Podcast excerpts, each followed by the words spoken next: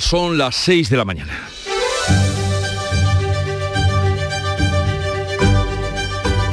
Despierta tu mente, descubre la realidad. En Canal Sur Radio, La mañana de Andalucía con Jesús Vigorra.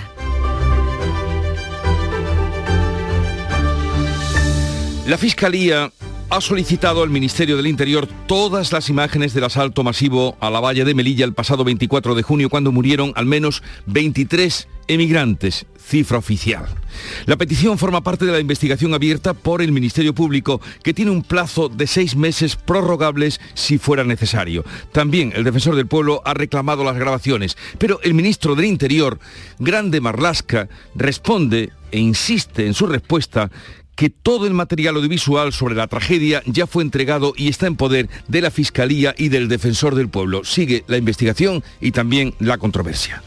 Los estadounidenses siguen contando los votos de las elecciones legislativas. Parece que los republicanos van a recobrar el control del Congreso, aunque será por la mínima y a esta hora el escrutinio da 183 escaños a los demócratas y 207 a los republicanos.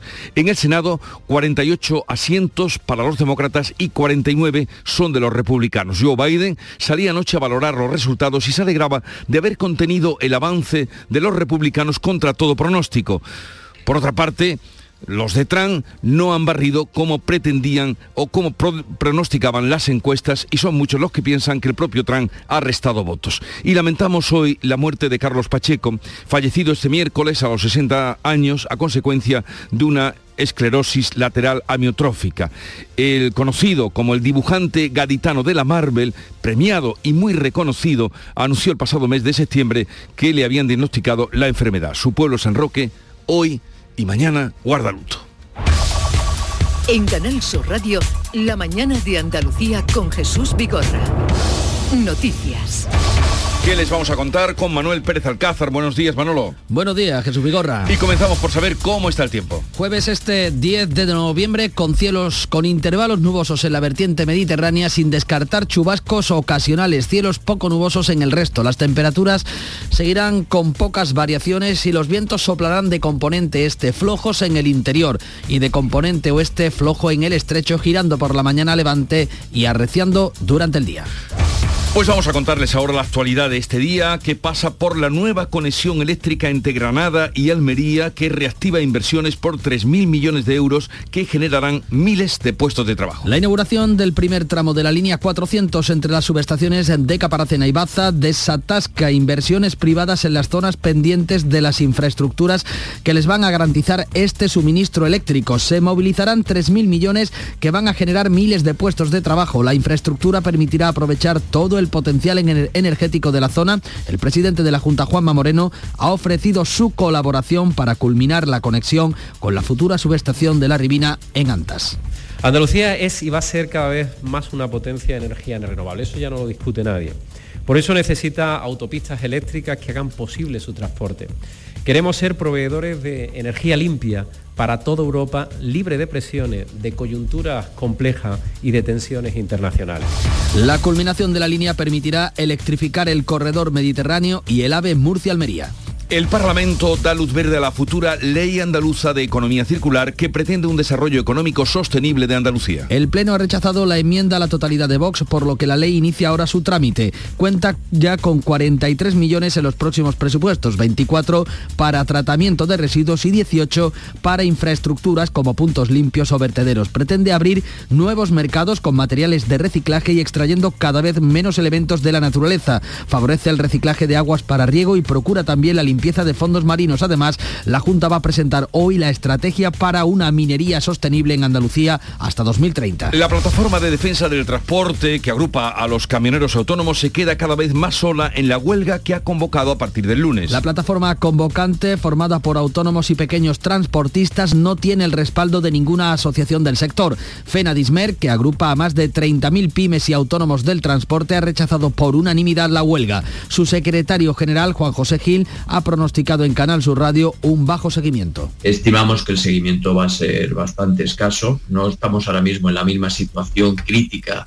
que atravesaban los transportistas en marzo como consecuencia de la brutal subida que hubo de los carburantes Las organizaciones de empresarios y autónomos también se oponen, el gobierno pide responsabilidad y el PP le acusa de inacción para evitar el conflicto. La Fiscalía reclama al Ministerio del Interior más vídeos de la tragedia de Melilla para su investigación sobre el asalto a la valla que costó la vida a decenas de inmigrantes. La solicitud forma parte de las diligencias abiertas por la Fiscalía cuyo plazo concluye en diciembre. El Ministerio Fiscal ha solicitado ampliar la solicitud de estas pruebas a la luz de los vídeos publicados esta semana que evidencian la presencia de inmigrantes muertos en territorio español, pese a que el gobierno lo niega. El PP insiste en pedir la dimisión del ministro Marlasca. Los socios morados del gobierno aumentan la presión. La vicepresidenta Yolanda Díaz pide una comisión de investigación. Con los derechos humanos no se juega, los derechos humanos no son relativizables y como he dicho desde el primer minuto, sí necesitamos una profunda investigación para conocer con exhaustividad lo que ha pasado. Insisto, con los derechos humanos no se juega. El Congreso decide la próxima semana sobre esa comisión de investigación que plantean nueve de los partidos que apoyan habitualmente al gobierno. El gobierno andaluz convoca esta semana a los grupos parlamentarios para abordar ayudas a las familias y el proyecto de presupuestos. Es la segunda ronda de reuniones. El consejero de la presidencia ha mostrado en estos micrófonos voluntad de diálogo en torno al proyecto de presupuestos para el año que viene y la puesta en marcha de nuevas ayudas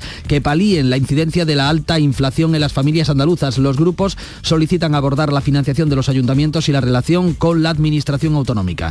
Pleno extraordinario para conmemorar el cuadragésimo aniversario de la creación del Parlamento andaluz. El próximo 28 de noviembre, sesión extraordinaria, se va a celebrar un pleno en el Salón de Tapices del Real Alcázar de Sevilla, el mismo lugar que albergó la sesión constitutiva de la Cámara Andaluza en 1982. Nuevo foco de viruela ovina y caprina en dos explotaciones de Benamaurel en Granada. Afecta a 400 animales, 355 ovejas y 44 cabras. La Consejería de Agricultura ha adoptado las medidas de control que incluyen el sacrificio de los animales, la limpieza y desinfección de las explotaciones y el establecimiento de una zona de protección de 3 kilómetros y una de vigilancia de 10. Ya son 13 los focos contabilizados en Andalucía, 12 en la provincia de Granada y uno en Almería. Científicos españoles descubren las causas de la metástasis en el cáncer y abren la puerta así a la curación. El descubrimiento se centra en unas células malignas invisibles hasta ahora con las herramientas tradicionales que son las causantes de que la enfermedad se reproduzca en otros órganos. El experimento, realizado en tumores de colon en ratones, demuestra que la inmunoterapia puede eliminar esas células causantes de la expansión del cáncer. La ley andaluza de flamenco pasa el primer trámite parlamentario por unanimidad. Dota de un marco jurídico para proteger y potenciar a los que hacen posible este arte. Por primera vez el flamenco llegará a todas las enseñanzas desde las escuelas de primaria a la universidad. La norma ratifica la celebración del Día Internacional del Flamenco cada 16 de noviembre. Ha muerto Carlos Pacheco, considerado como uno de los mejores dibujantes de superhéroes del cómic. Conocido como el dibujante gaditano de la Marvel, ha fallecido a los 60 años eh, tras anunciar en septiembre que le habían diagnosticado ELA. Pacheco era un referente internacional del mundo del cómic que trabajó para compañías como Marvel y DC en personajes tan conocidos como Superman, Capitán América, Spider-Man y Batman. El Ayuntamiento de San Roque ha declarado dos días de luto oficial. Ya en deportes, derrota del Sevilla y victoria del Almería ante el parón, antes del parón liguero por el Mundial que viene. El Sevilla perdió 1-2 ante la Real Sociedad y se puede marchar al parón mundialista en los puestos de descenso. El Almería ganó 1-0 al Getafe y permanece en la zona tranquila de la tabla. Hoy juega el Betis en Valencia y el Cádiz con el Real Madrid. Pues así viene este día, este 10 de noviembre, que vamos a ver cómo refleja y cómo lo cuentan en la prensa que ya ha visto, repasado y resumido para ustedes, facilitándoles las cosas. Paco Ramón, buenos días. Muy buenos días, pero eso no quita de leer luego los periódicos en profundidad. Por supuesto Jesús. que no. Vamos con las portadas nacionales, son los resultados de las elecciones legislativas en Estados Unidos, los que se conocen hasta ahora, y la situación, ese vuelco en la guerra en Ucrania, con los rusos saliendo de Gerson, los que copan, eh, las noticias que copan las principales portadas de los periódicos en nuestro país. También en Andalucía. El ABC de Sevilla incorpora una fotografía eh, de la plaza del Ayuntamiento, de la plaza de San Francisco, con este titular. Sevilla busca fondos, busca dinero para un mapping navideño en la Giralda. Y en su portada interior, en la que se conoce como la 2 de ABC, el diario de Vocento destaca que el SAS va a mantener los 12.000 empleos sanitarios que contrató durante la pandemia. El Servicio Andaluz de Salud lo justifica para reducir la presión asistencial en los centros y las listas de espera. Para ello, Hacienda ya ha puesto 72 millones de euros. Ideal de Granada va con esa inauguración de la línea 400 entre Caparacena y Baza, que acaba, dice, con la mayor sombra de la red eléctrica en nuestro país. Es una inversión de 90 millones de euros que será clave en el desarrollo de la zona norte de la provincia granadina. En el diario de Cádiz cuenta que anoche tuvo que suspenderse el pleno del ayuntamiento en el Puerto Jesús porque eh, bueno, salió un bochornoso espectáculo, y así lo califica el diario de Cádiz.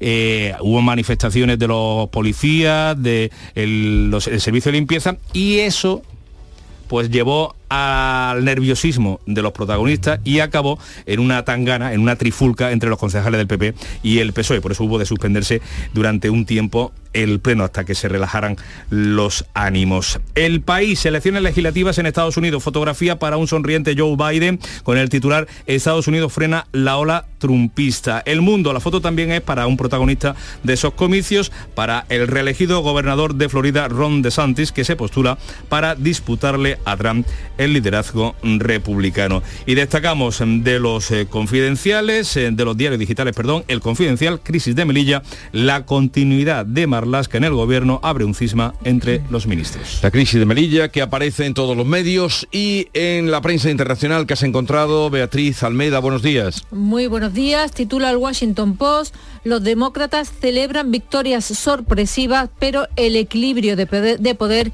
está en el limbo.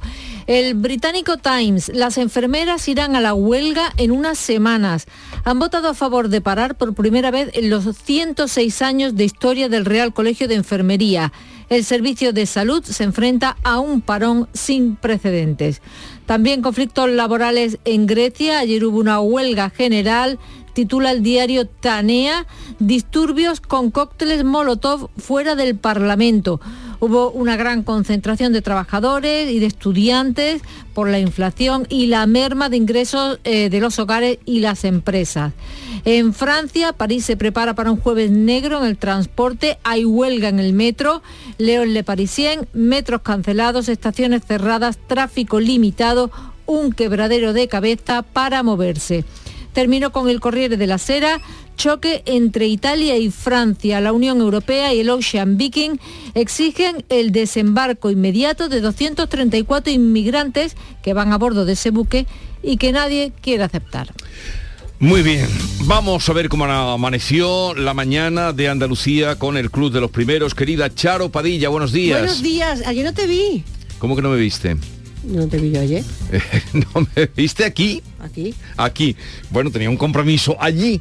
Eh, son las jornadas eh, de letras en Sevilla. Estaba con Reverte. con Arturo Pérez Reverte, con Carmen Posada, con Espido Freire, con... Entonces te perdono. gracias. gracias. Tú, salió muy bien, ¿eh? Salió todo muy bien.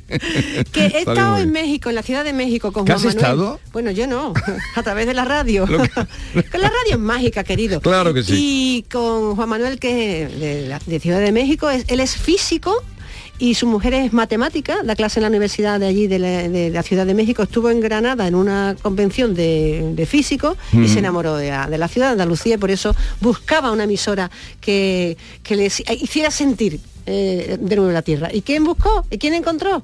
Canal Sur Radio, el Club de los Primeros. Ahora hasta ahora es que está durmiendo porque a las 10 y, media, y media de la noche allí cuando lo llamamos. Y hemos estado con Miguel, que es maquinista eh, ferroviario, hemos hablado del mundo del tren que siempre es mágico. Y hoy se presenta el anuncio de la Lotería de Navidad hoy. Y hemos hablado de Estaremos atentos, claro que sí. Hemos hablado de lotería, de los números, de con quién comparte, fíjate, de los transportistas que en cada rincón. van comprando, van comprando. Estaremos atentos hoy a la lotería. Oye, el otro día oí en tu programa que eh, te dejaba un mensaje, eh, Trailer traerle un frutero que viene todos los días de Barbate, de Barbate a Sevilla y de Sevilla a Barbate para abrir su puestecito de fruta. ¿Tú lo conoces? Es que el otro día me paró, pasé por allí y me, llamó la atención él.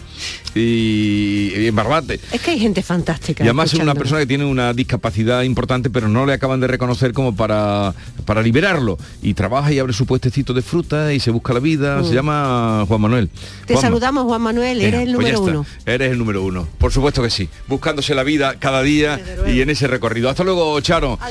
Eh, vamos a ver en el día de hoy qué nos trae o qué nos llama la atención o qué le ha llamado la atención a Ana Giraldez. Buenos días. Buenos días. Hoy continúa la sesión plenaria en el Parlamento. El presidente de la Junta, Juanma Moreno, se somete al control al gobierno eh, por parte de preguntas de los grupos parlamentarios en Puerto Real, en Cádiz. El director de Navantia y el presidente del clúster marítimo naval de Cádiz inauguran una jornada, se hablará de energías verdes y una oportunidad de desarrollo industrial para la bahía de Cádiz, muy importante en una comunidad, en una provincia con altas tasas de paro. Hoy tenemos dos ministros en Andalucía, en Almería en elegido está el ministro de Agricultura y Pesca, también organiza Luis Planas una jornada sobre digitalización en el sector agroalimentario en Ayamonte en Huelva está la ministra de Hacienda María Jesús Montero que inaugura un centro de exposiciones, el Centro de Exposiciones y Congresos de Ayamonte.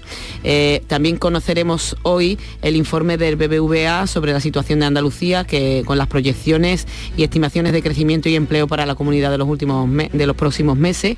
Y en Málaga hay otra cita, en este caso sanitaria, el presidente de la Sociedad Andaluza de Oncología Médica Antonio Rueda pues atiende a los medios y presenta el noveno congreso para analizar la situación de atención oncológica en Andalucía y también conoceremos últimas novedades en el diagnóstico y tratamiento del cáncer.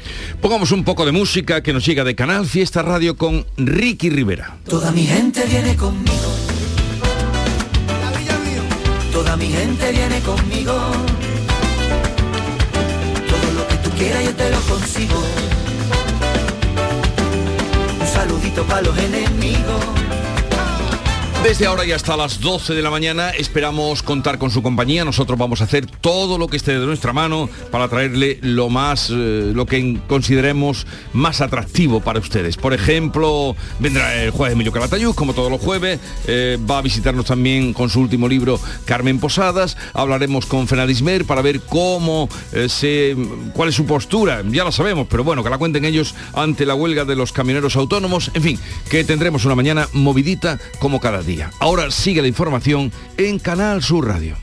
Ahorra como nunca con Rapimueble. Solo hasta este domingo. Apilable de salón 339 euros. Confortable sofá Cheslon 419 euros. Y paga en 12 meses sin intereses. Ahorra con Rapimueble. Más de 200 tiendas en toda España y en rapimueble.com. Manolo, ¿estás pensando lo mismo que yo? Pues claro, Ana, estoy pensando en los romeros de Alanís. Jamón, paleta, caña de lomo y embutidos de bellota son su especialidad. Y ya hay que ir disfrutando. Como siempre me lees el pensamiento. Ahora mismo entro en shop.losromerosdealanís.com y en dos días tenemos nuestro jamón en casa. Pero ibérico de bellota, ¿eh, Ana? Los romeros de Alanís. De nuestras dehesas a tu mesa. La mañana de Andalucía en Canal Sur Radio.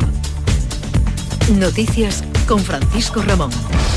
6 y 17 minutos, profundizamos en lo más destacado de esta jornada. Les contamos que el Gobierno espera que la puesta en marcha del primer tramo de la conexión eléctrica entre Granada y Almería desbloquee inversiones privadas por valor de unos 3.000 millones de euros en los próximos años y se creen miles de puestos de trabajo. Deuda histórica o revolución energética han sido algunas de las expresiones que definen esa entrada en funcionamiento este miércoles del primer tramo de la línea 400, 400 kilovoltios voltios entre las subestaciones de Caparacena y Baza tras una inversión de 88 millones de euros. Una infraestructura que va a servir para aprovechar todo el potencial energético de esta parte de Andalucía y más aún, como dice el presidente del Gobierno, Pedro Sánchez no solo para el desarrollo de las energías renovables, sin duda alguna, eh, sino por la atracción de inversión industrial que puede crear riqueza y empleo y por tanto dar respuesta a uno de los principales retos que tiene nuestro país,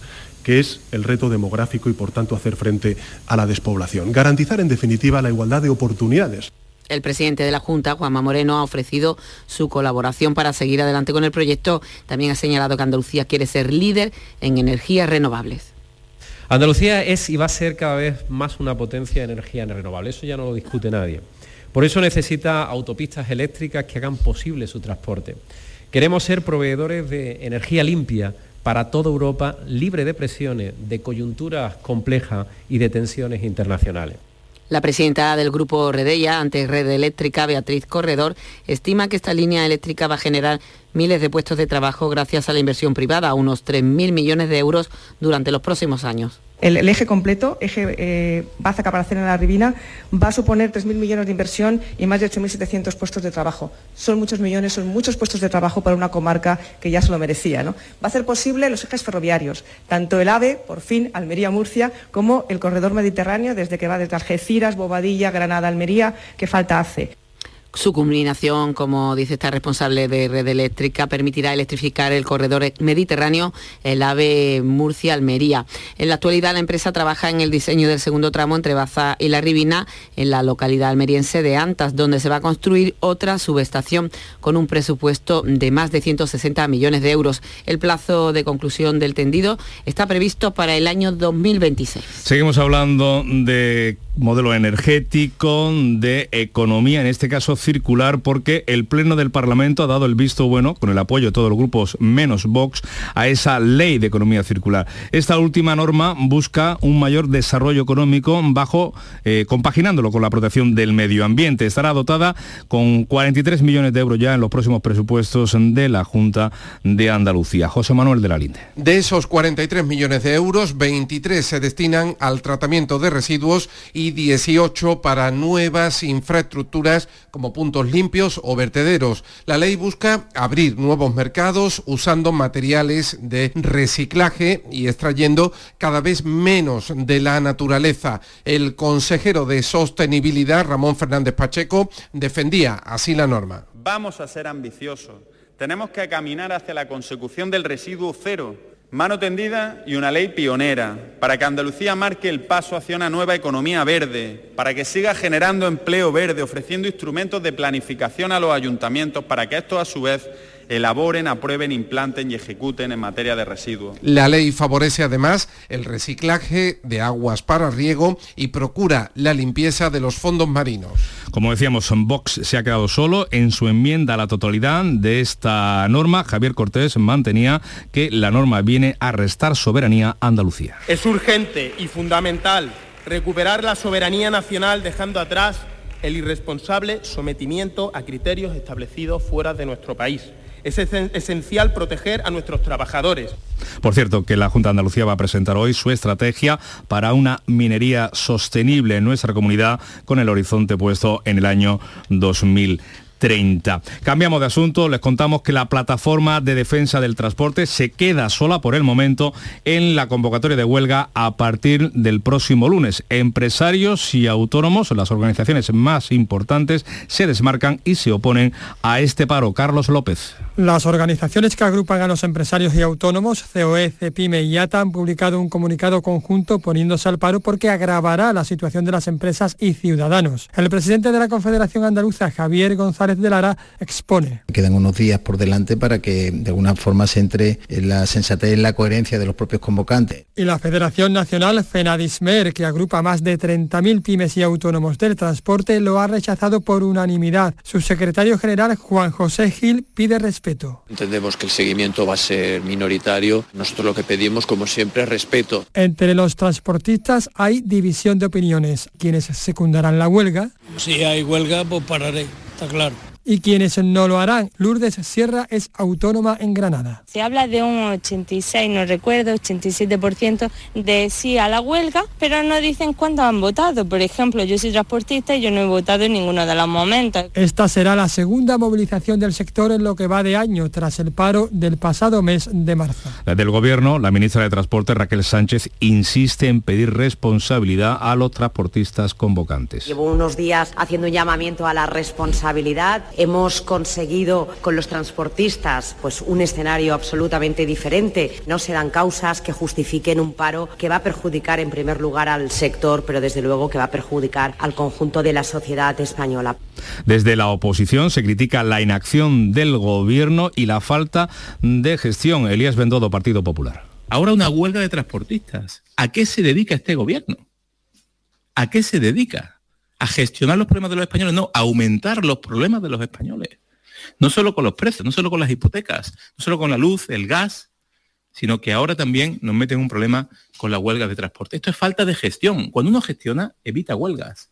Cuando uno está en la ideología, le surgen los problemas. En el gobierno de socialistas y podemitas solo hay inflación también de ideología. Seguimos hablando de asuntos económicos y de política porque la Comisión Europea ha presentado este miércoles su propuesta para retomar las normas de déficit y de deuda que ahora están suspendidas por la pandemia. Se volverán a los límites del 3% de ajuste del gasto sobre el PIB para los estados que superen el 60% de la deuda de su Producto Interior Bruto. El cambio es que se proponen normas adaptadas ahora a las particularidades de cada estado miembro. Eso sí, las que incumplan serán sancionadas, pero con multas de menor cuantía. Por otra parte, la gestión de los fondos europeos se ha convertido en España en una carrera contra reloj, lo asegura, eh, según publica ABC, porque el Ejecutivo teme no poder gastar todo lo presupuestado este año y tener que traspasar recursos a 2023. Hasta la fecha, España ha recibido algo más de 31.000 millones de euros que se han ido justificando para desbloquear el dinero comunitario, pero en algunos casos con asteriscos por no poder acometer un cumplimiento total, sino parcial. Y en clave económica, un apunte más, porque Andalucía lidera la demanda de compra de vivienda en nuestro país, con Málaga en, en precios perdón, ya máximos que recuerdan a los de la burbuja, también para el alquiler desde el año 2007. No se veían estos guarísimos. El mercado inmobiliario andaluz supera dos puntos a Cataluña y Madrid, según el último informe elaborado por el portal Fotocasa. Matípola. Según la directora de estudios y portavoz de Fotocasa, María Mato, estas cifras son fruto de un desequilibrio entre demanda y oferta. En el caso del mercado del alquiler es aún más acusado. En los últimos cinco años, el precio por alquilar una vivienda en Andalucía se ha incrementado un 51% y es de nuevo en Málaga, capital, donde el mercado afronta una situación sin precedentes. No creemos eh, que vayan a poder eh, estabilizarse los precios teniendo en cuenta que toda esa demanda frustrada del mercado de la compra va a ir hacia el mercado del alquiler. Y también lo que hay en marcha por parte de, mm, de las administraciones de la implementación de la ley de vivienda, creemos que va a ayudar a conseguir el efecto deseado, es decir, más reducción de oferta con más demanda, lo que va a hacer que los precios suban todavía más. Después de Málaga, las provincias más caras para comprar en Andalucía son Granada, Cádiz y Sevilla. De los 10 municipios andaluces con mayor precio de compraventa, Ocho están en la provincia de Málaga, entre ellos Marbella y Fuengirola. Las últimas lluvias caídas en Andalucía apenas sirven para subir el nivel de los pantanos y es a todas luces insuficiente para el campo. Los agricultores del Bajo Guadalquivir alertan del peligro que corren las cosechas de otoño si sigue esta escasez de precipitaciones. Se ha plantado menos y los cultivos como la alcachofa, la col o la coliflor están en riesgo porque se están directamente secando. Se tenían que haber sembrado 1.700 hectáreas de estos cultivos en el Bajo Guadalquivir, sin embargo solo hay 200, de las que 50 ya han sido completamente abandonadas. Por eso desde COAC Sevilla, Diego Bellido advierte de que puede haber falta de estos cultivos en el mercado y por tanto un aumento de los precios. Es un cultivo de mala calidad, un cultivo que no es atractivo para el mercado, con lo cual estos son pérdidas totales. Estamos hablando de una tormenta perfecta, estamos hablando de que si no le ponen solución nos encontramos ante un problema muy grave tanto para el mercado del consumidor como para nosotros los agricultores. La mañana de Andalucía. En Canal Sur Radio, por tu salud, responde siempre a tus dudas. La medicina preventiva, una especialidad que se ha hecho popular durante la pandemia, pero ¿qué es exactamente? ¿Qué retos tiene ante el futuro? ¿Qué podemos hacer nosotros, el pueblo, para mejorar nuestra propia salud? Hablamos sobre todo esto con los mejores especialistas y como siempre en directo. Envíanos tus consultas desde ya en una nota de voz al 616-135-135. Por tu salud, desde las 6 de la tarde con Enrique Jesús Moreno. Más Andalucía, más Canal Sur Radio. Y ahora deportes con Antonio Camaño, ¿qué tal? Buenos días. Hola, ¿qué tal? Buenos días. Eh, perdió el Sevilla en casa ante la Real Sociedad 1-2 en un partido marcado de nuevo por las expulsiones. Y es que el Sevilla sufrió las de Rakiti y Nianzú en la primera parte y lógicamente este partido quedó marcado por esa circunstancia. A pesar de todo, el Sevilla compitió hasta el pitido final, pero solo logró acortar distancias con un gol de Rafa Mir antes del descanso. También el Almería compitió en el día de ayer y sigue intratable en casa. Consiguió una victoria muy trabajada, 1-0 ante el Getafe y con estos tres puntos el equipo de Rubi se marcha al parón mundialista en la zona tranquila de la tabla clasificatoria. Y hoy más partidos en la jornada del Campeonato Nacional de Liga entre semana, porque el Betis visita el estadio de Mestalla antes del parón con la intención de seguir en los puestos de la Liga de Campeones. Llega con ausencias importantes, no va a estar Fekir y Borja, expulsados en el derbi ante el Sevilla y lesionado Claudio Bravo no ha entrado en la convocatoria. Y problemas también tiene el Cádiz que visita esta noche el Santiago Bernabéu con la baja de Luis Hernández, aunque se está pendiente a ver si el comité de apelación le retira la cartulina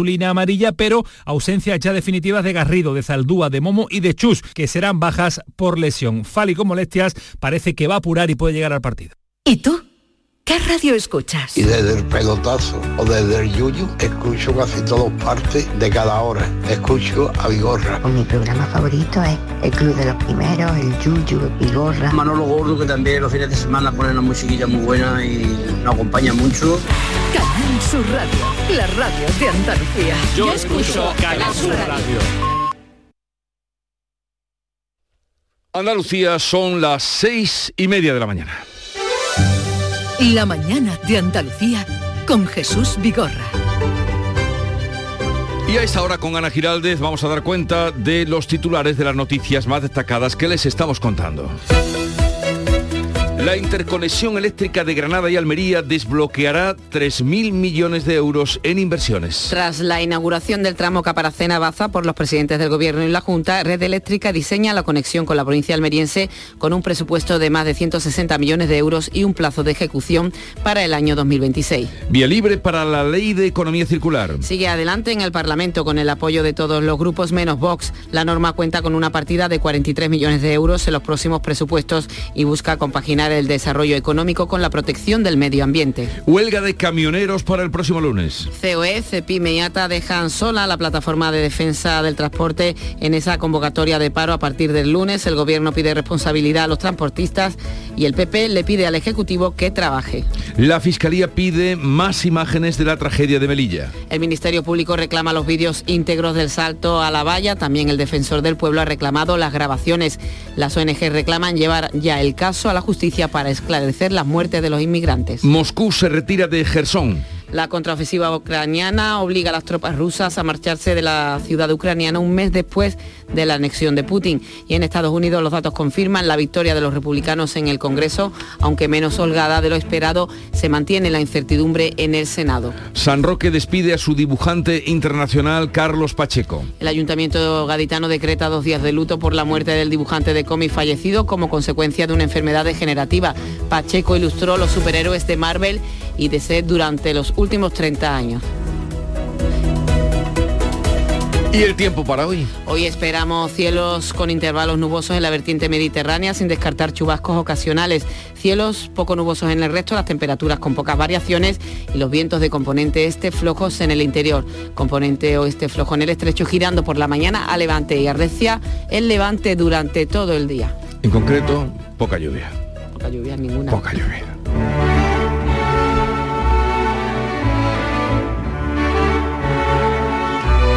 Tempranillo de los gastólicos, un palabra al margen del diccionario que ahora ustedes van a entender sin gran esfuerzo. Tempranillo de los gastólicos. Aparte de que este término ofende más que conciencia, me refiero a derrochólicos, es ver las faltas ajenas y no mirarse las propias. Propio de la gente esta. Hay quien derroche aquí más que los mismos que gobiernan, que no reparan en gastos, amén de sueldos y dietas, móviles, ordenadores y aviones, si se tercia, o a cargo del presupuesto incluso una bicicleta. ¿Nos vais a señalar si la falta de conciencia más que en el pueblo pagano está en la clase selecta? Algunos, antes de hablar, tendrían que sentir vergüenza.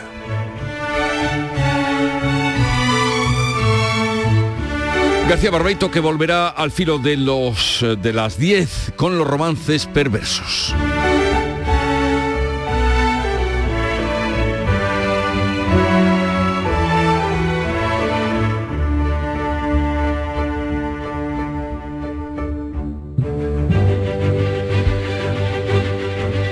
Y el santoral remite hoy a San León I, el Magno, papa y doctor de la Iglesia, durante la desintegración del Imperio Occidente, cuando la herejía era frecuente, ahí estuvo el Papa León I, que se yergue como un campeón de la fe. Y tal día como hoy, que siempre nos gusta traer algunas efemérides, tal día como hoy, 1500 en Granada, el rey de Aragón, Fernando el Católico, y el rey francés Luis 12 se reparten el reino de Nápoles en el Tratado de Granada. Estamos ahora en 1951, 10 de noviembre. En Argentina las mujeres votan por primera vez. Su artífice, fíjense ustedes, eh, Paco, la, triste eh, coincidencia, el artífice de que votaran las mujeres fue Evita Perón. Pero lo hizo por primera y última vez, porque votó ya enferma de cáncer desde el policlínico donde estaba ingresada. Su esposo, Juan Domingo Perón, fue reelegido en esas elecciones y fue presidente constitucional. ¿Y ella lo pudo votar? Ella pudo votarlo, pero fue ya eh, la última vez que votó y luchó por el voto de las mujeres, cosa que supongo que las argentinas, bueno, era muy querida, eh, Evita Perón. Y la cita del día es de Albert Einstein. Hay una fuerza motriz más poderosa que el vapor y la electricidad. La voluntad. La voluntad, la voluntad. Si se quiere, se puede, ¿no? bueno, Albert Einstein, que son las citas que luego colgamos en arroba anda con mi gorra. Y ahora te toca a ti daros cuenta, segunda entrega. Segunda entrega de, la lectura de prensa. Bueno, pues vamos eh, al margen de las elecciones legislativas en Estados Unidos y, y, de la retirada de las tropas rusas de Gerson. Vamos con la prensa andaluza. Decíamos que en el ABC de Sevilla la fotografía de portada es para eh, la plaza del ayuntamiento. Sevilla busca fondos para hacer un mapping navideño en la Giralda y ya en su portada interior, en la 2 de ABC, dice el periódico de Que el SAS va a mantener los 12.000 empleos sanitarios que contrató en pandemia. El Servicio Andaluz de Salud lo justifica para reducir la presión asistencial en los centros y las listas de espera que acucian la sanidad pública andaluza. En el Huelva Información se da cuenta de otra inauguración. Eh, antes hablábamos de la inauguración de la línea 400, 400 eh, kilovoltios entre Caparacena y Baza, acaba con la mayor sombra de la red eléctrica de España, decía Ideal de Granada. Y en el Huelva Información, más que una inauguración, la colocación de una primera piedra en el muelle para el complejo logístico del frío, que se va a poner en marcha en tan solo 10 meses y que la compañía que se va a hacer cargo de esta instalación va a invertir 34 millones de euros en un proyecto eh, con las miras puestas en el continente africano y también en América. Es un centro de última generación para acoger productos hortofrutícolas. Eh, en Ideal de Granada también mm, cuenta que se han confirmado dos nuevos casos de viruela ovina y caprina en la provincia granadina, concretamente en la localidad de Benamaurel. El diario de Cádiz apuntábamos que anoche hubo pues su rifirrafe o más que eso, se llegó casi a las manos en el ayuntamiento del puerto entre los ediles del PP y del PSOE en un pleno que ya de por sí se presentaba caliente con la presencia de varios colectivos como el sindicato de la policía local y los trabajadores del servicio público de limpieza. En el país, los dos asuntos claves en la portada, los resultados de las legislativas en Estados Unidos, fotografía para un sonriente Joe Biden con el titular frena la ola trumpista y también para el anuncio de retirada de las tropas rusas de la ciudad clave de Gerson. El mundo, al igual que el país, se hace eco con una fotografía del gobernador de Florida, Ron DeSantis, de esos resultados de las elecciones norteamericanas, de la Terce, y la noticia de apertura es a cuatro columnas para la guerra de Ucrania. Putin sufre otra dura derrota, lee el mundo, y anuncia que abandona Gerson. En la razón, con foto de Trump, los republicanos se quedan sin tsunami rojo. Sánchez no tiene más opción en asuntos nacionales, dice, que mirar al Partido Popular para los temas más sensibles. Y también da cuenta la razón de que la Unión Europea diseña un plan para que la deuda no ahogue a países como España. En el confidencial sobre la crisis de Melilla, la continuidad de Marlasca en el gobierno abre un cisma entre los ministros. La mayoría de los socialistas le han mostrado su apoyo, salvo Escribá. Malestar en el interior, en el Ministerio del Interior, por la, vigilancia, eh, la beligerancia de la vicepresidenta Yolanda Díaz. Aquí no ha llamado, a lo mejor manda una carta, dice Díaz. Y del cinco días nos quedamos con esta lectura de la retirada de las tropas rusas de Gerson. El gas y el petróleo caen con fuerza tras esa retirada. El primero ha caído más de un 6% y el Brent, el barril de referencia en Europa, ha cerrado con una disminución del 2,65%. Y veo, vea que traes en primer lugar la portada del New York Times. ¿Por qué? Bueno, titula Biden aplaude los resultados incluso cuando el Congreso sigue en juego. El presidente decidirá el próximo año si opta a la reelección. Voy ahora con el alemán Frankfurter Allgemeine Zeitung que hace una, un análisis interesante. Trump arruinó la elección de los republicanos. Menos Trump habría significado más votos republicanos esta vez. Y cuenta además que el, eh, el expresidente amenaza al reelegido gobernador de Florida, Ron DeSantis, con revelaciones desagradables si compite con él por la Casa Blanca en 2024. Ha dejado caer en el canal de televisión Fox News que podría decir cosas eh, sobre DeSantis que no son particularmente halagadoras. Sé más sobre él que nadie, excepto tal vez su esposa. Vamos, no me hagas sombra que Ya voy a airear tu Esto no es el ala oeste de la Casa Blanca, Sí, sí, esto pero- es otra cosa. Sí, pero- es el padrino. Y afortunadamente eso no pasa aquí, porque vosotros os imagináis a un Feijó, a un Moreno, a un Sánchez, diciéndole a un rival, oye, mm, que no me hagas sombra que, que te va a enterar. sé dónde ¿no? vive. Bueno, eh, Putin se va de Gerson, la provincia ucraniana que se anexionó hace un mes. ¿Cómo lo reflejan los periódicos de Ucrania y de Rusia? Venga, Ukrainska Pravda, la verdad de Ucrania. El ministro de Defensa ruso ordena la retirada de las tropas y Zelensky teme represalias.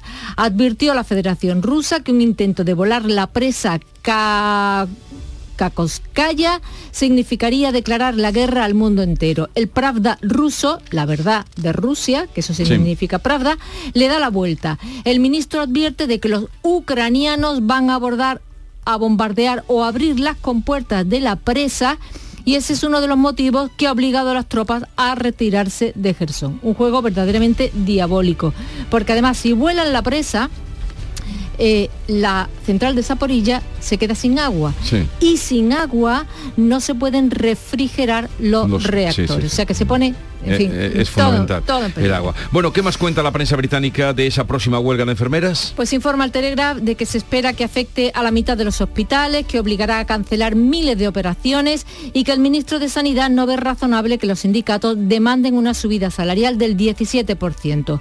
El diario británico Information añade que el Servicio Nacional eh, se eh, podría reclutar al ejército para ayudar a mantener en funcionamiento los servicios durante la huelga. Además, en Gran Bretaña ha aumentado la demanda de los bancos de alimentos y critica el Mirror a una diputada conservadora por frivolizar sobre este asunto. Eh, dice que la gente más o menos que, lo- que- que va al banco de alimentos cuando tiene una emergencia, Sí. ¿no? cuando se le ha estropeado la cocina, ¿no? Y, y hace ese comentario en televisión, dice el Mirror, mostrando en la muñeca un Rolex de Claro. 10.000 libras. Todo es comparable para entender también la vida. 6.42 minutos, sigue la información ahora en Canal Sur Radio. Siguen ustedes atentos y bien informados. La psicología cuida de ti, en la escuela, en el trabajo, en tus relaciones con la familia y con los demás, en tus problemas y conflictos, en la adaptación a las etapas de tu vida. Donde haya una persona, estará la psicología. Para superar dificultades y desarrollar tus potencialidades, siempre un profesional de la psicología. Es un mensaje del Colegio Oficial de Psicología de Andalucía Occidental. Mano de santo limpiar la ropa, mano de santo limpiar salón, mano de santo y en la cocina, en el coche, en el watercloak, mano de santo para el hotel, mano de santo para el taller, mano de santo te cuida, mano de santo te alegra la vida, mano de santo, mano de santo, ponte a bailar y no limpies tanto, mano de santo, mano de santo, ponte a bailar y no limpies tanto. Seguramente el mejor desengrasante del mundo. Pruébalo. ¿Y tú? ¿Qué radio escuchas? Eh, despierta tu mente, descubre la realidad. ¿eh? El Vigorra me encanta escuchar y escucho cambio climático. Cuando estoy trabajando escucho a Mariló, que me encanta, el programa de por la tarde, por la noche Cremades. Rafael Cremades, y Claudio y Mariló son fantásticos. Canal Sur Radio, la radio de Andalucía. Yo escucho Canal Sur Radio. La mañana de Andalucía en Canal Sur Radio con Francisco Ramón. Más asuntos cuando quedan 16 minutos para las 7 de la tarde. Les contamos, de la tarde no, de la mañana. Les contamos que la Fiscalía de la Sala de Extranjería ha solicitado al Ministerio del Interior todas las imágenes del salto masivo a la valla de Melilla el pasado 24 de junio, cuando al menos 24 mm, inmigrantes murieron. La petición forma parte de la investigación abierta del Ministerio Público, que tiene un plazo de seis meses prorrogable si fuera necesario para esclarecer los hechos. También el defensor del pueblo, Juan Pereira, ha reclamado esas grabaciones. El Ministerio de Interior ha contestado que todo el material audiovisual sobre la tragedia ya fue entregado y está en poder de la Fiscalía y del Defensor del Pueblo. El material recoge íntegramente toda la secuencia de acontecimientos y según el ministro Fernando Grande Marlasca, las imágenes no están editadas. El Ministerio aclara que la Fiscalía ha pedido ampliar la información directamente a la Comandancia de la Guardia Civil en Melilla y la Comandancia, añade Interior, contestará explicando con todo detalle los motivos técnicos que demuestran que en los envíos originales se incluyó todo el material disponible. El Departamento de Grande Marlasca asegura que se incluirán las declaraciones de los operadores del helicóptero y del dron de la Guardia Civil con el que se grabó lo ocurrido el 24 de junio, así como detalles de los libros de vuelo de ambos aparatos. Pues el Partido Popular ha vuelto a exigir una comparecencia inmediata del ministro del Interior para esclarecer esta tragedia. También ha vuelto a reclamar una investigación en profundidad. La vicepresidenta del Gobierno Yolanda Díaz y desde el Ejecutivo, desde la parte socialista, se acusa al Partido Popular de cirismo. Seguimos hablando de competencias del Ministerio del Interior. Le contamos que las agresiones a funcionarios en el centro penitenciario de Botafuegos, en Algeciras, se han multiplicado por cuatro. La prisión lidera la Incautación Nacional de Teléfonos Móviles, eh, pero los sindicatos, en este caso ACAIB UGT, reclama, además de un aumento de efectivos, que se dispersen los presos de narcotráfico, al igual que en otros tiempos se hizo con los eh, reclusos de la banda terrorista ETA, Susana Torrejón. Con estos drones pueden introducir droga o armas de fuego, pero también si tienen la suficiente entidad podrían sacar a una persona de la cárcel. José Ramón López es el presidente nacional de ACAI Pujete. Hay drones que lleva, son capaces de aguantar pesos de 80 90 kilos, pero eso se podría producir. Lo que no es de recibo es que ahora mismo tengamos unos sistemas no de seguridad, sino de inseguridad en los centros penitenciarios. Unos individuales que no funcionan, un espacio que no está protegido otra de las propuestas del sindicato para mejorar la situación en la cárcel es dispersar a los presos que se dedican al narcotráfico, una política que a juicio del presidente nacional de ACAIB dio muy buen resultado con los presos etarras. Más asuntos. El juzgado de instrucción número 2 de Sevilla investiga la muerte de un hombre de 37 años tras ser reducido por agentes de la Guardia Civil. La familia del fallecido denuncia que murió por culpa de los guardias y que más de un mes después no han recibido todavía el informe de la autopsia. Cuenta María José Molina. Fue el padre de la víctima el que llamó pidiendo asistencia ante la actitud violenta de su hijo que había consumido drogas. Ocurrió el pasado mes de septiembre. El hombre murió una semana después de la intervención de los agentes. La familia del fallecido ha presentado una denuncia por homicidio imprudente. El padre mantiene que su hijo murió a causa de la actuación de la Guardia Civil cuando consiguieron reducirlo en el suelo y esposarlo. La familia también denuncia que dos meses después no han recibido el informe de la autopsia que puede aclarar lo ocurrido. Le contamos también un apunte judicial. La audiencia de Huelva condenado a 21 años y 5 meses de cárcel al individuo que asesinó y decapitó a un hombre en la capital onubense y se paseó con su cabeza en una bolsa de plástico por las calles de la ciudad. Ocurrió en octubre de 2020. Ahora ha sido condenado. Del exterior, Rusia se retira de la ciudad ucraniana de Gerson, la única capital regional bajo su control. La contraofensiva de Zelensky obliga a los soldados rusos a marcharse de este enclave estratégico que abre la puerta a Crimea, por lo tanto, un doble revés eh, para Putin, como dice el presidente ucraniano. Cualquier intento de volar la central hidroeléctrica de Kafkova, inundar nuestro territorio y dejar sin agua a la central nuclear de Zaporilla significará su declaración de guerra al mundo entero. Ya en asuntos también internacionales, eh, los estadounidenses siguen contando los votos para las elecciones legislativas. Parece claro que los republicanos van a recobrar el control del Congreso, aunque será por la mínima. En el Senado todavía está por dilucidarse quién se lleva el gato al agua. Los resultados en la Cámara Baja son hasta ahora los mejores de un presidente demócrata de los últimos 40 años. No hay que olvidar que tradicionalmente en esas elecciones de medio mandato suele ganar con holgura la oposición. Por eso se alegraba así Biden. Aunque la prensa y los expertos predecían una ola roja gigante, eso no ha sucedido. Y San Roque ha declarado dos días de luto oficial por el fallecimiento del dibujante Carlos Pacheco, que ha muerto de la a los 67 a los 60 años. Fermín Soto. El dibujante pasó las últimas horas sedado siguiendo el protocolo de donación de órganos, según ha dicho el alcalde de San Roque, Juan Carlos Ruiz Boy. Precisamente la semana pasada, el colectivo de autores del cómic de España premiaba la trayectoria del artista sanroqueño con más de 30 años de carrera y muchos seguidores del mundo del cómic. La muerte de Carlos Pacheco ha provocado una profunda conmoción en San Roque y es que hablamos de una leyenda internacional en el mundo del cómic. Trabajó, entre otros, para las firmas estadounidenses Marvel y DC como dibujante de personajes tan conocidos como Superman, Capitán América, Spider-Man, Batman y otros superhéroes. El Ayuntamiento de San Roque, ciudad de la que era hijo predilecto, ha declarado dos días de luto oficial. 7 menos 10, información local. En la mañana de Andalucía de Canal Sur Radio, las noticias de Sevilla. Con Pilar González. Hola, buenos días. Los agricultores del Bajo Guadalquivir alertan de la mala cosecha de este otoño, poca producción y altos precios. Sevilla ha sido elegida capital europea de turismo inteligente y en Los Palacios hoy reunión de empresarios de Sevilla y Cádiz para reclamar el desdoble de la nacional. En deportes, el Sevilla ha vuelto a perder y hoy juega el Betis. Se lo contamos en unos segundos antes el tiempo. Tenemos el cielo poco nuboso, niebla y temperaturas sin cambios. La máxima prevista 21 grados en Écija, 22 en Sevilla, 23 en Morón, 24 en Lebrija. A esta hora 14 grados en la capital. Porque realizar una obra eficaz y eficiente en Sevilla es posible. Revesan. Contamos y trabajamos con arquitectos, administradores de fincas y para particulares, llevando a cabo sus proyectos con la calidad y seriedad que nos caracteriza. Contáctenos en revesan.es. Revesan, transformando Sevilla. Reciclos llega a tu ciudad. La nueva aplicación con la que podrás ganar premios solo por reciclar. Participa reciclando latas y botellas de plástico de bebidas. Cuida tu entorno y gana premios. Descárgate la aplicación Reciclos y empieza a formar parte del reciclaje del futuro. Ecoembes. Las noticias de Sevilla.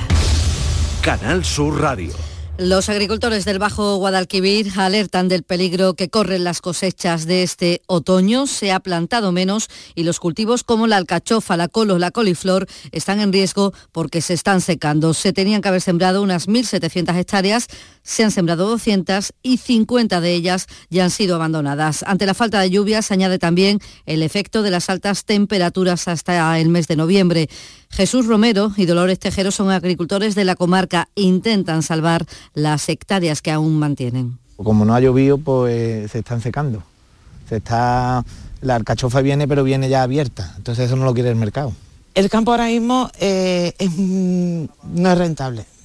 Darte cuenta que llevamos eh, unos cuantos años de sequía, estamos teniendo retenciones de agua eh, desde hace cuatro años, que no tenemos la dotación de agua que normalmente tenemos. Desde la organización agraria COAX, Sevilla, Diego Bellido advierte de que puede haber falta de estos cultivos en el mercado y por tanto un aumento de precios. Es un cultivo de mala calidad, un cultivo que no es atractivo para el mercado, con lo cual estos son pérdidas totales. Estamos hablando de una tormenta perfecta, estamos hablando de que si no le ponen solución en- nos encontramos ante un problema muy grave tanto para el mercado del consumidor como para nosotros los agricultores. Y sobre el consumo doméstico, el Ayuntamiento de Sevilla y la Consejería de Agricultura apuestan por el uso de aguas residuales depuradas como medida para garantizar el abastecimiento. Ante la imposibilidad de construir nuevos embalses en la cuenca que abastece a Sevilla y su área metropolitana, el alcalde Antonio Muñoz lo plantea como la alternativa más viable. La depuración que muchas veces se realiza en estas estaciones no permite el uso doméstico y lo que se trataría es de hacer un plus, una inversión adicional en los próximos años que permitiera precisamente, mediante esa regeneración del agua, solventar el déficit hídrico que tenemos como consecuencia de la escasez de agua. Esto en el marco del plan de reordenación de la gestión de las aguas residuales de la ciudad. Y en esta línea, la consejera de Agricultura, Carmen Crespo, ha anunciado que a finales de este mes terminan los trabajos del colector que trasvasará hacia la EDAR del Copero las aguas que se tratan en la depuradora de San Jerónimo. En breve se iniciará el de Tablada. El día 29 estará el interventor de la Junta de Andalucía entregando San Jerónimo y pronto estaremos con el contrato de obras en la, cuenca oeste de, de la ciudad de Sevilla, que es la que va a eliminar Tablada y más asuntos. Sevilla ha sido elegida Capital Europea de Turismo Inteligente 2023, título que concede la Comisión Europea para distinguir a los destinos que han apostado por innovar para hacer más sostenible el desarrollo turístico. Nuestra ciudad se ha medido con otras 28 candidatas de 13 países. Y empresarios de Sevilla y Cádiz se reúnen hoy en los Palacios para reclamar el desdoble de la Nacional Cuarta. Eh, bajo el lema Infraestructuras, palanca para el crecimiento económico del eje Sevilla-Cádiz. El acto está convocado de manera conjunta por los empresarios de Sevilla y Cádiz y también por las cámaras de comercio. El alcalde de los Palacios, Juan Manuel Valle, insiste en la necesidad de que el Gobierno central desdoble de una vez la Nacional Cuarta. Que es muy necesaria porque sirve para conectar dos provincias muy importantes como son Sevilla y Cádiz, con muchos millones de desplazamientos durante el año y con una salida muy importante de tráfico de camiones que viene desde los puertos de Algeciras, todos los puertos gaditanos, buscando el resto de España. Pues en los presupuestos generales del Estado no hay partida para ello para el próximo año. Y hoy comienza en el Museo Casa de la Ciencia de Sevilla un ciclo de conferencias que se llama El Universo desde Sevilla, que reúne a grandes expertos del ámbito aeroespacial. También el sector espacial da trabajo a 5.000 personas en nuestro país, pero tiene una baja productividad. Los expertos reunidos aquí en Sevilla sobre el negocio del espacio, unas jornadas organizadas a raíz de la candidatura de Sevilla para ser sede de la Agencia Espacial Española, piden a las empresas que se unan. Así lo ha dicho Antonio Fuentes, miembro de la Academia Europea del Espacio. La productividad media es baja por una razón que es la que figura, eh, la que llamo yo como causas. Hay demasiadas empresas para el tamaño del sector y muy pequeñas. Y entonces sería sensato, y estoy hablando en términos teóricos, ¿eh? o sea, si queremos realmente tener más protagonismo, tenemos que crecer en, en alguna empresa y más asuntos. Los comedores sociales de Sevilla están desbordados. Ven como cada día hay más personas haciendo cola para comer o comprar en sus economatos. Lo ha dicho Sor Purificación Díaz, directora del comedor de Triana, que está en la calle Pajes del Corro. En las últimas dos semanas han pasado de atender a más de 300 personas cuando rondaban las 200. Y es importante, por supuesto, dar de comer. Nadie se pone en una cola, en una fila para comer, si verdaderamente no tiene necesidad de comer. Y nadie se pone una cola en un economato, que está abierto los miércoles y los jueves, sin necesidad de que no tiene para llevar a su familia adelante.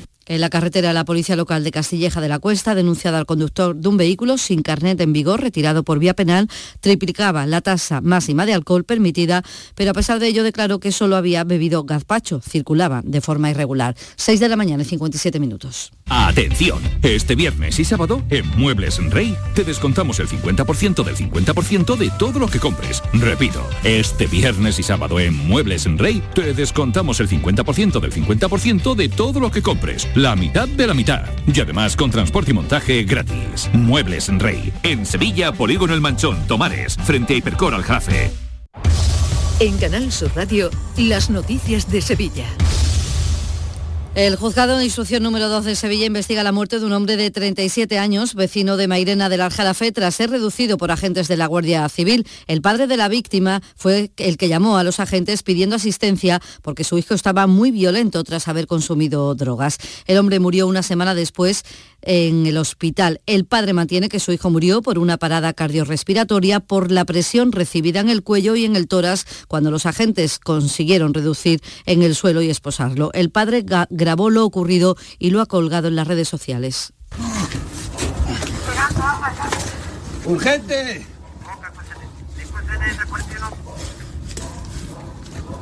La familia ha presentado una denuncia por homicidio imprudente. Además, la Guardia Civil ha detenido a dos personas por siete robos con extrema violencia en gasolineras del Aljarafe. Los arrestados que ya están en prisión actuaban a plena luz del día y generando una gran alarma social. Vamos ya con el deporte. Antonio Cabaño, buenos días. Hola, ¿qué tal? Buenos días. Perdió en casa el Sevilla ante la Real Sociedad 1-2 en un partido marcado de nuevo por las expulsiones. Y es que el Sevilla sufrió las de Rakiti y Nianzú en la primera parte y lógicamente el partido quedó marcado por estas circunstancias. A pesar de todo, el Sevilla compitió hasta el pitido final, pero solo logró acortar distancias con un gol de Rafa Mir antes del descanso. Con este resultado, ojo, porque el Sevilla podría irse al parón mundialista en puesto de descenso dependiendo de los resultados que se den en la jornada de hoy. Jornada en la que compite el Betis, visita el estadio de Mestalla antes del parón por el Mundial de Qatar, con las ausencias de Borja y Fekir sancionados y sin Claudio Bravo, que arrastraba molestias en el solio y que no ha entrado en la convocatoria. El Cádiz se ha convertido en las últimas temporadas en todo un mata gigantes. Son unos artistas, porque pocos han ganado a los tres grandes. Ahora el desafío es puntuar en el Santiago Bernabéu. Sigue este jueves los encuentros Real Madrid, Cádiz y Valencia Real Betis. Desde las 7 y cuarto de la tarde en la gran jugada de Canal Sur Radio y Radio Andalucía Información. Y les contamos que la película Para Parascebe, Retrato de una Semana Santa, ha obtenido siete candidaturas a los premios Goya. Cuenta la Semana Santa desde la mirada del público. A esta hora 14 grados en los Palacios, también en Sevilla.